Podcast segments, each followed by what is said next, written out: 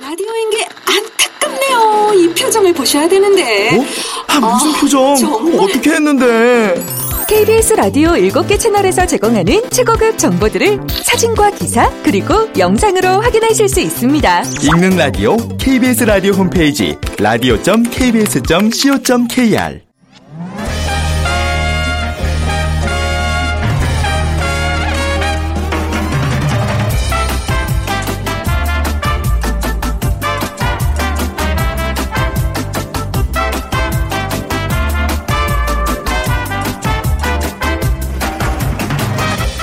안녕하세요. 빅데이터로 보는 세상 아나운서 최원정입니다. 자, 아침에 촉촉이 겨울비가 좀 내리더라고요. 사실 생각해보면 크리스마스가 이틀 앞으로 다가온 이 시기에 눈이 아니고 비가 내리는지 좀 서운하기도 하고 화이트 크리스마스를 기대하는 분들이라면 아쉬운 마음 같이 드셨을 겁니다. 겨울 용품을 판매하는 곳에서도 포근한 겨울에 울상을 짓는다고 하는데요. 언젠가 그 TV에서 본 북극곰의 모습도 막 떠오르더라고요. 녹아버린 북극 빙하 위에 위태롭게 서 있는 북극곰의 모습. 예, 기후 변화로 인해서 지금 지구는 점점 이렇게 위기 상황으로 접어들고 있습니다. 앞으로 지구를 살리기 위한 노력들 조금도 늦출 수가 없는데요. 자, 잠시 후 빅데이터로 보는 환경에서요. 지구촌 곳곳에서 발생하는 환경 재난에 대해서 살펴보겠습니다. 그리고 오늘 돈이 보이는 빅데이터 시간 있는 수요일이죠. 지난주에 이어서 2016년 창업 트렌드와 창업 시장 전망 빅데이터로 분석해 드립니다. 오늘 빅퀴즈 환경에 대한 문제 드리겠습니다. 어, 저탄소 녹색 성장을 위한 노력들 실천하고 계시나요? 생활 속에 여러분들의 그 작은 실천이 중요하다는 얘기 자주 전해드렸는데요. 자, 다음 중에서 환경을 오염시키는 것이 아닌 것을 골라주시면 됩니다. 1번 어, 자동차 매연, 2번 석탄 연소, 3번 생활 쓰레기, 4번 숲. 네. 이 숲은 수에다 피읍 받침의 숲입니다. 네. 자, 방송 들으시면서 정답과 함께 다양한 의견들 문자로 보내주세요. 오늘 당첨되신 분께는 3만원 상당의 문화상품권, 피부관리 전문점 얼짱 몸짱에서 15만원 상당의 세럼 드립니다. 휴대전화 문자 메시지 지역번호 없이 샵 9730입니다. 짧은 글은 50원, 긴 글은 100원의 정보 이용료가 부과됩니다.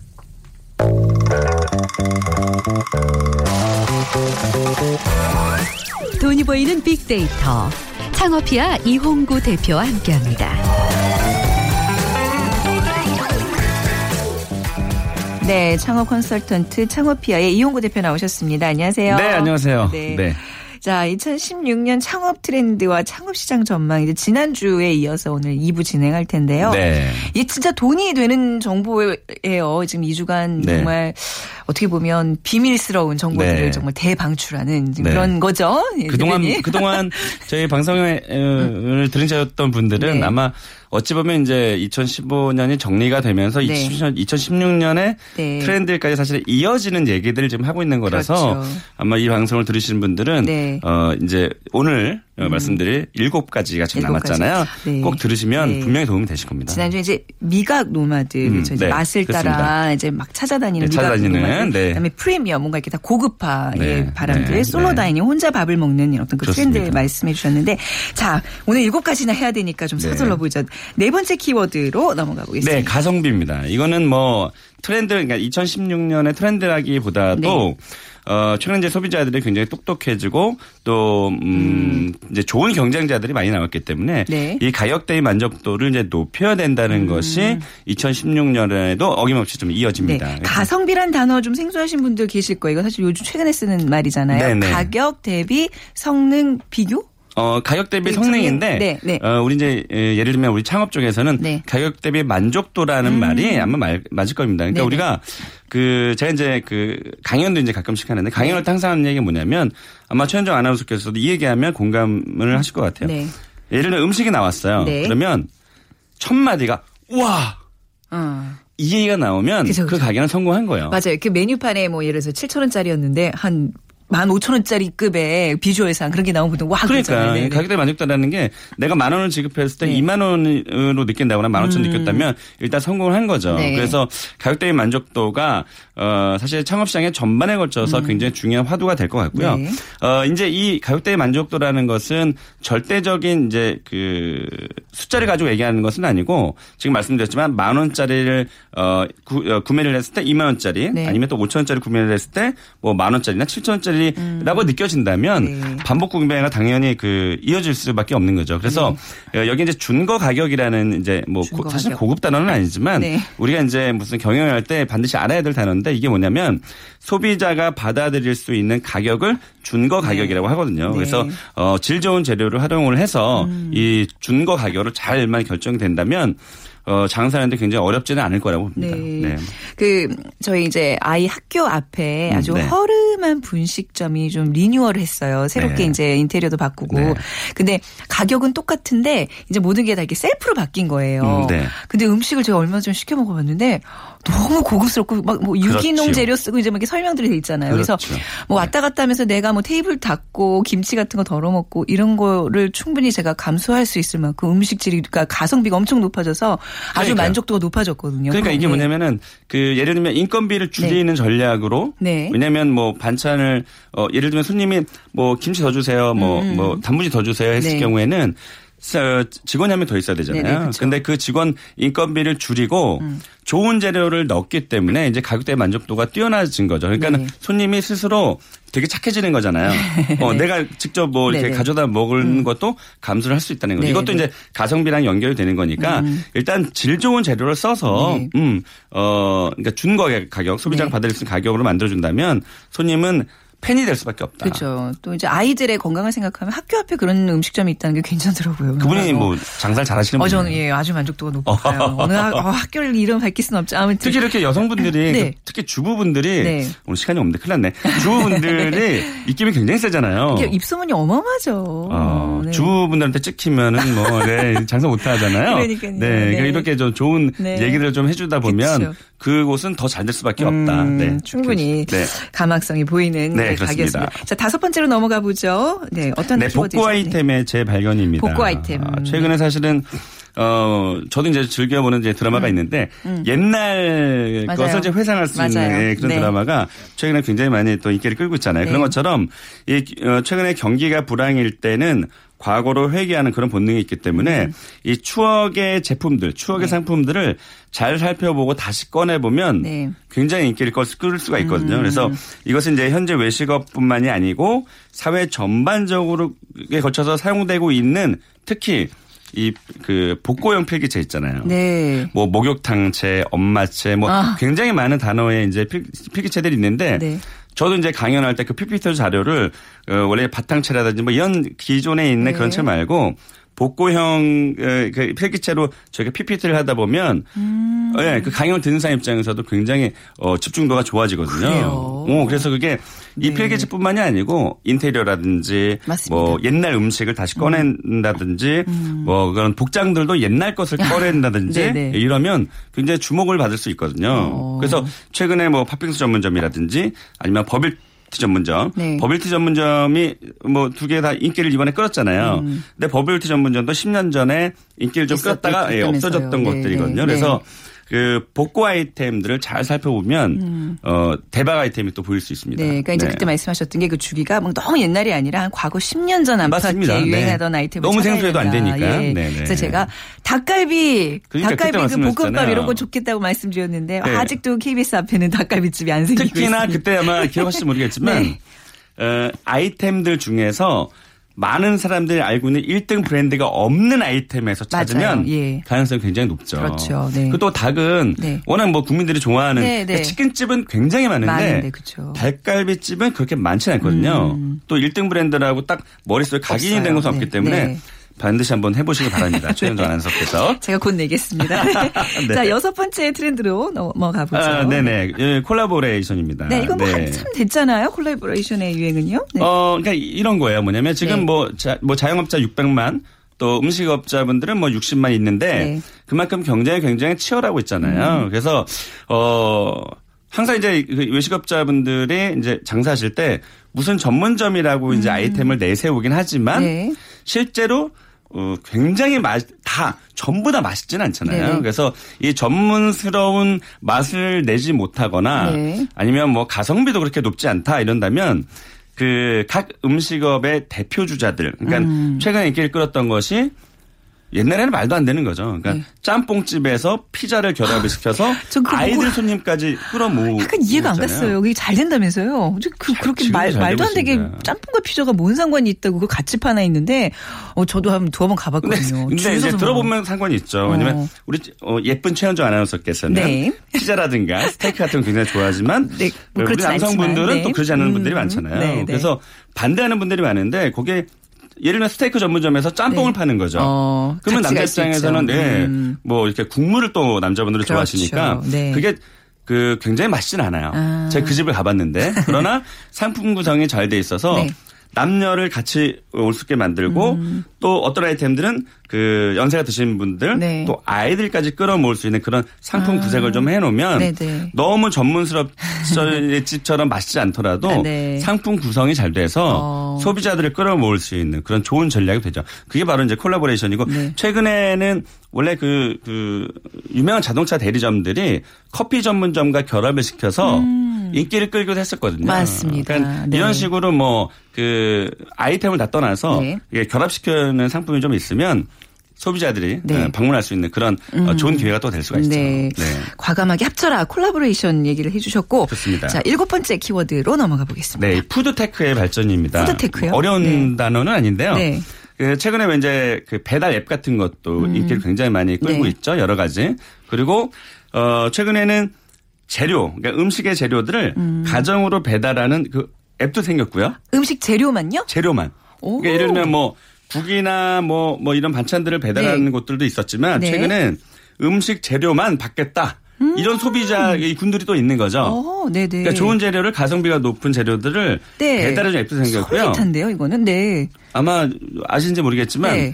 그 왜 강원도 가면은 굉장히 유명한 닭강정집도 있고 맞아요. 굉장히 유명한 그 물회집도 있어요. 예, 예, 예. 저는 항상 속초 가면 이제 그걸 어, 먹거든요. 같은 가게 지금 얘기하시는 것 같아요. 저 좋아하는 곳이에요. 그럴 거예요. 네, 네, 네. 이것을 우리가 먹으려면 현지를 갈 수밖에 없잖아요. 다 요즘 택배 다 전국 택배 가능하잖아요. 네. 그러니까 그 지역마다 그 스타 식당들이 있는데 얘네만 가지고 또 배달하는 네. 그 배달 업체도 딱 네, 생겼잖아요. 그래서 네. 선진국에서는 그 이 음식을 이렇게 어 IT와 결합을 시켰다 그래서 푸드테크라고 지금 하는 건데 아, 그 푸드테크 가 그런 의미구나. 네, 앞으로 네. 우리 우리나라는 이런 배달 이런 어. 전문점 배달 앱들이 사실 불과 생긴 지가 2, 3년밖에 안 됐잖아요. 네. 앞으로 이 이쪽의 발전은 굉장히 어 확대될 것으로 보거든요. 그래서 음. 네. 푸드테크 쪽으로 생각해 보시면 그러니까 IT와 푸드의 결합이고요. 저는 약간 무슨 뭐 재테크, 혼테크 하듯이 네. 음식으로 무슨 뭐, 어, 뭐, 뭐, 뭘 자, 그 투자를 네, 네, 하나 네. 이런 뜻인 줄 알았는데. 아. 그렇습니다. 음식과 IT를 결합한 그런 업체들이 어, 인기를 끌고 있다. 네, 이런. 알겠습니다. 자, 여덟 번째는 이제 건강한 가정식 밥집이네요. 네. 어, 빅데이터니까 빅데이터 가지고 또 잠깐 얘기를 하자면 네. 이 외식 인구가 증가되고 있다라는 것은 뭐 언론을 통해서도 많이 들으셨을 거고요. 네. 이게 이제 수치를 보면 2013년도에 월 12.5회였던 외식 빈도가 2014년에는 14회로 늘었고요. 음. 어, 올해 2015년에는 14.7회로 늘었어요. 네. 그러니까 이런 증가 추세를 봤을 때는 어, 내년에 2016년도에 월 외식 빈도는 당연히 월 15회가 넘을 것으로 이제 예상이 되죠. 네. 예, 그만큼 어, 우리가 이제 집에서 먹는 분들보다 음. 밖에서 사 먹는 인구가 많아질 거라고 보는데요. 어, 항상 그래도 우리가 그 밖에서 이제 사 먹다 보면 엄마가 어머니가 해주셨던 그런 밥을 어, 항상 기대를 하면서 먹게 되잖아요. 음. 맞습니다. 그래서 네. 이게 지금 오늘 여덟 번째 키워드가 건강한 가정식 집밥이거든요. 네. 근데 일본 같은 데 보면은 어, 왜 굉장히 깔끔하게 그 이렇게 집밥 같이 이렇게 나오는 네. 가게들이 많거든요. 그래서 최근에 보면 압구정이라든지 이런 강남 쪽 일대를 중심으로 해서 어 9천 원, 만 원짜리 아주 깔끔한 엄마가 해주신 것처럼 심지어 어떤 집은 그 쌀 도정을 가게에서 직접 하는 경우가 있어요. 어머. 그 기구가 기구가 있거든요. 예, 예. 거기서 직접 거기서 도정을 해서 그 자리에서 밥을 지어주는 그런 집밥 같은 이런 그 어머니의 정을 느낄 수 있는 이제 이런 가게들이 있거든요. 음. 가정식 밥의 가장 핵심은 사실 밥이거든요. 이렇게 그렇습니다. 막 미리 막 담아서 이렇게 밥솥 같은데 다 이렇게 쑤셔 넣는. 그런 밥이 아니라 갓 찌어서 갓 퍼가지고 보슬보슬 그, 그거 그 맞습니다. 느낌인 거잖아요. 아 그걸 또 재현하고 그래서 있는 집들이 있구나. 네. 최근에 어떤 집들이 있냐면 네. 그 밥솥 아주 작은 음. 밥솥들을 20개 30개를 네. 매장에 놔요. 그리고 어. 손님이 주문하면 네. 거기서 직접 밥을 해주는 거예요. 아, 좋다. 뭐 밥 하는데 재밌죠. 금방 금방 되거든요. 금방 되죠. 또 재미, 왜 재밌잖아요. 왜냐하면 재밌죠. 이 전기밥솥들을 쫙 진열을 해놓고 네. 손님 주문하면 바로 그 자리에서 해주는 재밌다. 거거든요. 네. 그런 것도 재밌죠. 네. 그렇네요. 자, 아홉 번째로 넘어갈게요. 할 얘기는 많으나 이거 열 개를 다 짚어야 되기 때문에. 네, 없네요. 네. 아, 이건 이제 외식업, 어, 여태까지 이제 외식업에 관련된 좀 얘기를 했지만, 네. 그, 과거 한 4년 전, 5년 전쯤에 음. 이 에스테틱이나 그리고 스파 전문점들이 네. 굉장히 인기를 끌었었어요. 근데 최근에 그게 소강 상태라고 좀 보는데, 네. 어, 그러니까 힐링할 수 있고 또 피부 마사지를 좀 받을 수 있고 또 스파를 할 수 있는 이것도 네. 이제 가, 가성비가 당연히 높아야 되겠죠. 어, 네. 이것과? 디저트, 예, 어머. 음식과 연결을 하거나 디저트와 연결을 하는 거죠. 네. 그러니까 최근에 뭐, 에- 뭐 피부 미용실 다니시겠지만 저 안 다녀요. 안 다- 제 다닌 거 이렇게 다녀 좋으세요? 다닌 것 같아요. 네. 기분 좋으시겠어요? 네. 아무튼 네. 근데 이게 이제 최근에는 남성들도 피부에 대한 관심이 굉장히 많아지기 네, 네. 때문에 어, 그런 것들을 외식업과 어떤 그 디저트와 좀 연결이 어, 되면 네, 네. 굉장히 인기를 끄는 거죠. 그래서 제가 말씀드린 게 뭐냐면 그 피부 마사지를 잘하거나 뭐 이렇게 뭐 스파를 잘하는 곳들은 많지만 뭔가 차별화가 되어 있어야 된다고 항상 제가 늘 얘기하잖아요. 음. 네네. 음. 근데 그 집을 가면 어 피부 마사지만 잘하는 게 아니라 와 케이크 엄청 맛있어. 오, 예. 아니면 무슨 뭐 스파게티가 굉장히 어, 맛있어. 네. 이거를 서비스로 결합을 시켜도 좋거든요. 네. 음, 왜냐면 그 스파나 에스테틱 하는 게 굉장히 비싸, 약간 고가잖아요. 네, 네. 스파게티는 사실 원가가 3,000원 정도 내외밖에 안 되거든요. 아. 그러니까 이거를 서비스로 스파 딱 받고 나서 네. 에스테틱 받고 나서 스파게티를 안 드시는 분도 계시지만 서비스로 준다면 음. 네. 뭔가 좀 차별화가 또 되겠죠. 약간 점심시간 이용해서 이런 데 가시는 분들에게는 시간 절약도 되고. 딱. 좋네요. 딱 자, 좋네요. 마지막, 예, 마지막 키워드 짚어 주시기 바랍니다. 네, 저가형 창업 아이템입니다. 음. 이게 뭐 최근에 최근에 이제 그 그때 말씀드렸지만 천 원짜리 천 원대의 네. 커피 전문점이 인기를 끌고 있는 것처럼 어 비단 이게 이제 그 커피 전문점뿐만이 아니고요 다른 외식업이나 차업 아이템 쪽에서도 저가형 아이템들이 불황이기 때문에 네. 인기를 끌 것으로 보입니다. 이것도 잘 아이템 발굴하시면 네. 어, 좋은 대박 아이템이 될 수 있습니다. 네, 2016년 창업 트렌드 키워드 2주에 걸쳐서 정말 숨가쁘게 그러니까요. 요약해서 좋은 좀 정보 늘려주세요. 주셔요. 네. 다음에 뭐 30분은 통으로 한번 드리도록 할 테니 좋은 정보 네, 많이 네, 주시기 바랍니다. 네. 귀한 말씀을 잘 들었습니다. 감사합니다. 네, 고맙습니다. 창업피아의 이용구 대표였습니다. 비퀴즈 다시 한번 드리면요. 네, 그 저탄소 녹색 성장을 위해서 우리 생활 속의 작은 실천이 중요한데요. 다음 중에서 환경을 오염시키는 것이 아닌 것을 골라주시면 됩니다. 1번 자동차 매연, 2번 석탄 연소, 3번 생활 쓰레기, 4번 숲. 예, 정답 고르셔서 휴대전화 문자 메시지 지역번호 없이 샵 9730으로 보내주세요. 짧은 글은 50원, 긴 글은 100원의 정보 이용료가 부과됩니다.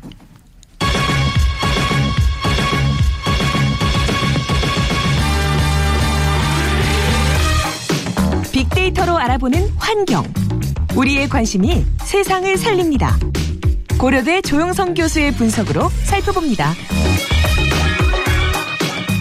네, 고려대학교 조영선 교수 나오셨습니다. 안녕하세요, 교수님. 네, 안녕하세요. 교수님은 그 사실 이렇게 바쁘시고 이러면 네. 막차 운전하고 다니실 것 같은데 꼭 지하철 이용하신다면서요. 이게 어떤 환경을 위한 작은 실천 중에 하나인가요?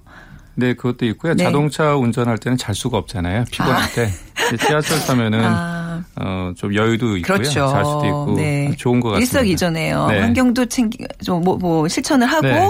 내 건강도 챙기고. 자 오늘 환경 재난에 대해서 얘기해 주신다면서요. 예, 그렇습니다. 이게 환경 재난이라고 하면은 생소한 단어처럼 들릴 수 있는데요.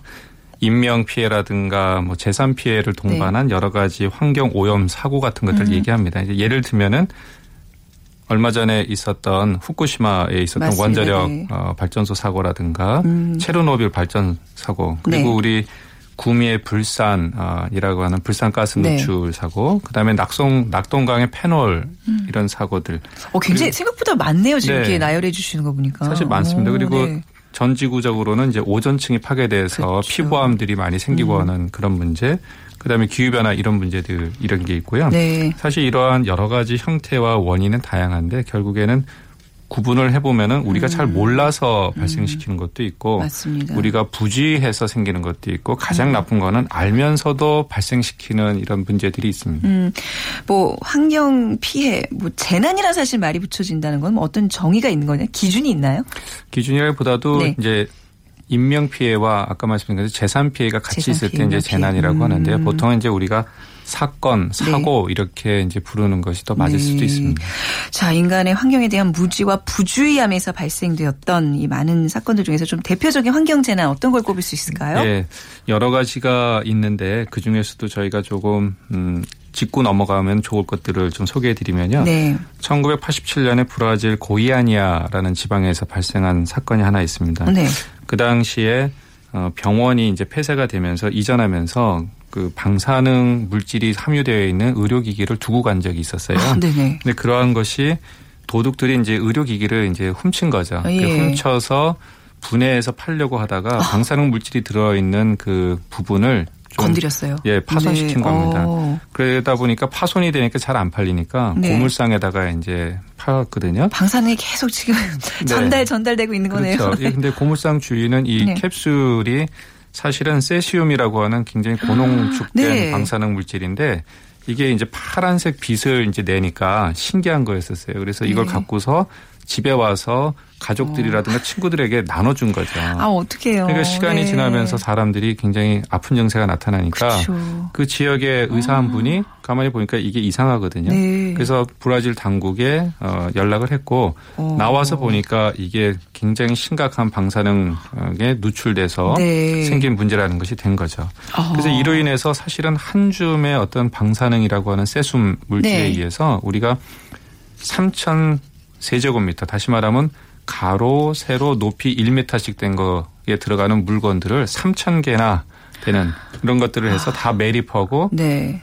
거의 300년 동안 어, 계속 보관해야 하는 그런 문제가 어. 생긴 겁니다. 이, 이 사건으로 몇 명이 지금 생명을 잃은 거예요? 지금은 어, 어, 4명 정도가 정도, 네. 생명을 잃었다고 하고요. 네. 한 250명 분들이 신체적으로 여러 가지 어려움을 좀 네. 겪고 있었던 거죠. 그 세슘이라는 게 진짜 이렇게 막 파란 빛이 나. 그러니까 뭐 사람들의 어떤 시선을 네. 집중시킬 만큼요. 이게 그래서 영화에서 잘- 나오잖아요. 그 정도예요?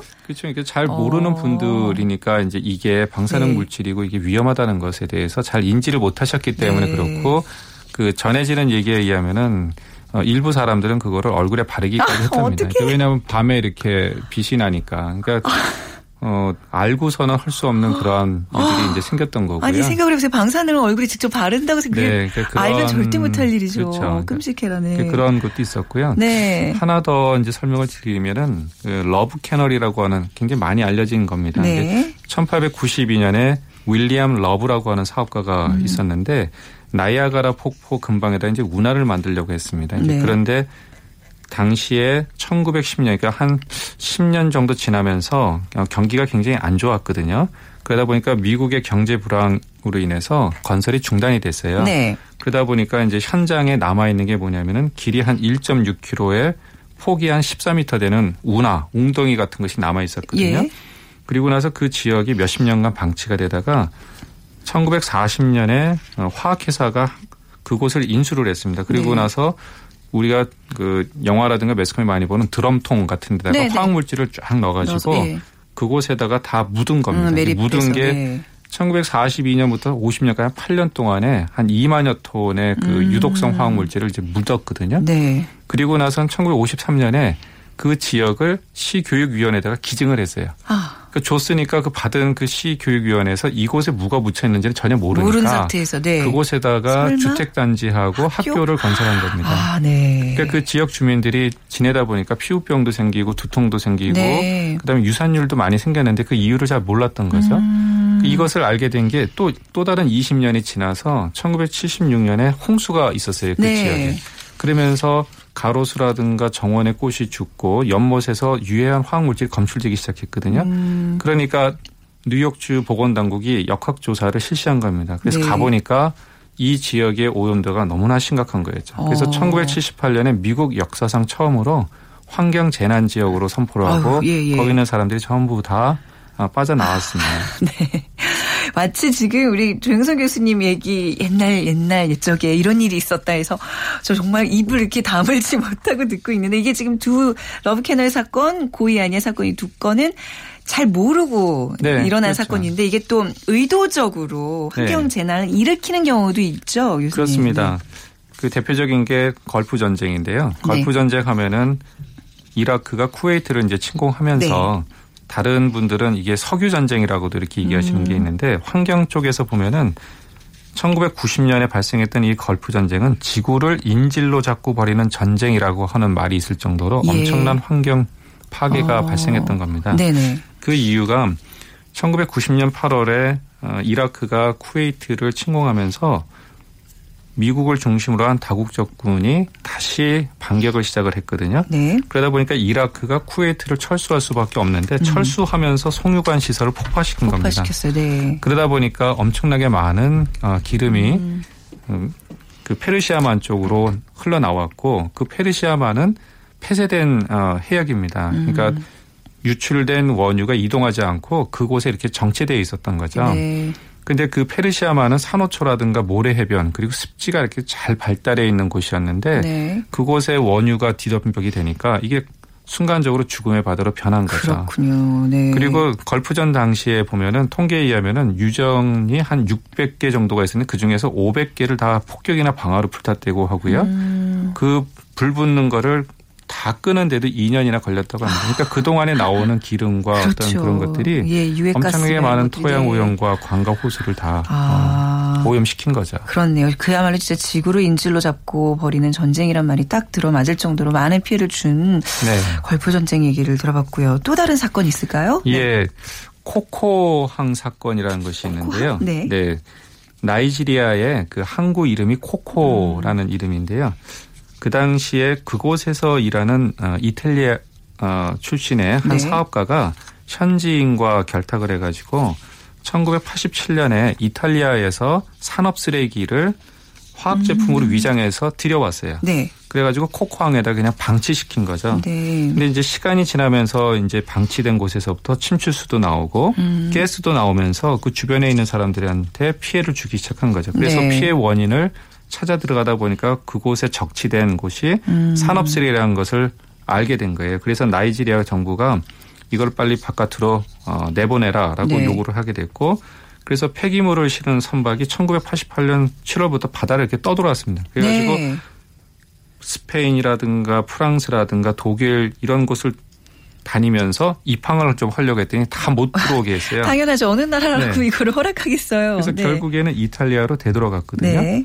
네. 근데 이제 그 일부 주장에 따르면은 그 사이에 이 배가 그 실었던 것들을 바다에다가 다 공해상에서 버렸다라고 주장하는 것도 있을 정도로 문제가 있었고 또 음. 네. 결국에는 아무것도 몰랐던 나이지리아 지역 주민들은 네. 항구에 쌓여져 있던 그거를 처리하면서 네. 노출이 되면서 굉장히 많은 어, 피해를 이제 얻었던 겁니다. 이 음. 네. 코코는요 굉장히 어, 의미가 갖고 있는 게 뭐냐면은 음. 산업 쓰레기라든가 유해 폐기물이 국가에서 국가로 이동하는 것이 문제가 된다라는 것이 네. 어, 부각이 되면서 다음 해에 스위스에 있는 도시 이름 중에서 바젤이라고 바젤. 하는 곳이 네. 있고요. 바젤 협약 그렇죠. 하잖아요. 바로 그, 그렇습니다. 그게 나온 거예요. 네, 이 사건 계기로요. 이 코코항 사건을 기, 어, 기초로 해서 네. 바젤 협약이라는 것이 이제 체결됐는데요. 음. 왜 이게 국가와 국가 간의 그 산업 쓰레기가 왔다 갔다 할까에 대해서 생각을 해보면은 네. 결국엔 돈 문제인데요. 그렇죠. 선진국은 그렇죠. 네. 그 규제가 굉장히 심각하고 음. 그것을 처리하는 데 드는 비용이 많이 드니까 네. 조금 더 느슨하고 비용이 작은 개도국에다가 그거를 이제 보내려고 하는 거고 개도국은 입장에서 왜 외화를 벌을 수 그렇죠. 수 그거를 있으니까. 받으면서 네. 돈을 받을 수 그러니까요. 있으니까 하긴 하지만 결국에는 개도국에 아, 들어간 네. 이러한 산업 폐기물들은 안전하게 관리가 안 되거든요. 네. 그러니까 야적장에 방치되거나 쌓여져 있거나 그러면은 결국에는 자연 생태계도 네. 되고 음. 지역 주민들도 많이 피해를 입게 되는 거죠. 개발도상국 입장에서는 더 큰 비용을 이제 나중에 지불해야 되는데 순간에 네. 그 벌이 때문에 이런 선택을 하게 되는 거죠. 오늘 이렇게 각종 재난들 진짜 얘기를 들어봤는데 어떤 시사점을 좀 우리가 배울 수 있을까요? 짧게 부탁드리겠습니다. 네. 아무래도 어, 환경에 대한 투자를 네. 아끼고 싶은 비용으로 생각하는 경향이 많이 있습니다. 그렇죠, 네. 그런데 음. 환경에 대한 그 들어가는 비용이라는 것은 네. 우리가 미래에 대한 투자로 봐야지만 된다는 그렇죠. 거죠. 네. 아, 오늘 얘기 굉장히 재밌게 들었고요. 다음 주에는 교수님 모시고 2015년 한 해 동안 발생한 주요 국내외 환경 사건 및 이슈에 대해서 또 소개를 받도록 하겠습니다. 네. 고려대학교 조영선 교수였습니다. 감사합니다. 네, 감사합니다. 네, 오늘 정답은 4번 숲이었고요. 7282님, 네, 그 화장품 교환권 드리겠습니다. 예, 아내 탄생 기념으로 장인께서 감나무를 심었는데 늦은 비로 곶감이 다 상했다고 하셨어요. 그리고 7184님, 네, 저는 자가용 없이 환경오염에 조금이 보탬이 되지만 뚜벅이라 그런지 아직도 솔로입니다. 문화상품권 보내드리도록 하겠습니다. 빅데이터로 보는 세상 내일 오전 11시 10분에 다시 찾아뵙겠습니다. 지금까지 아나운서 최원정이었 있습니다. 고맙습니다.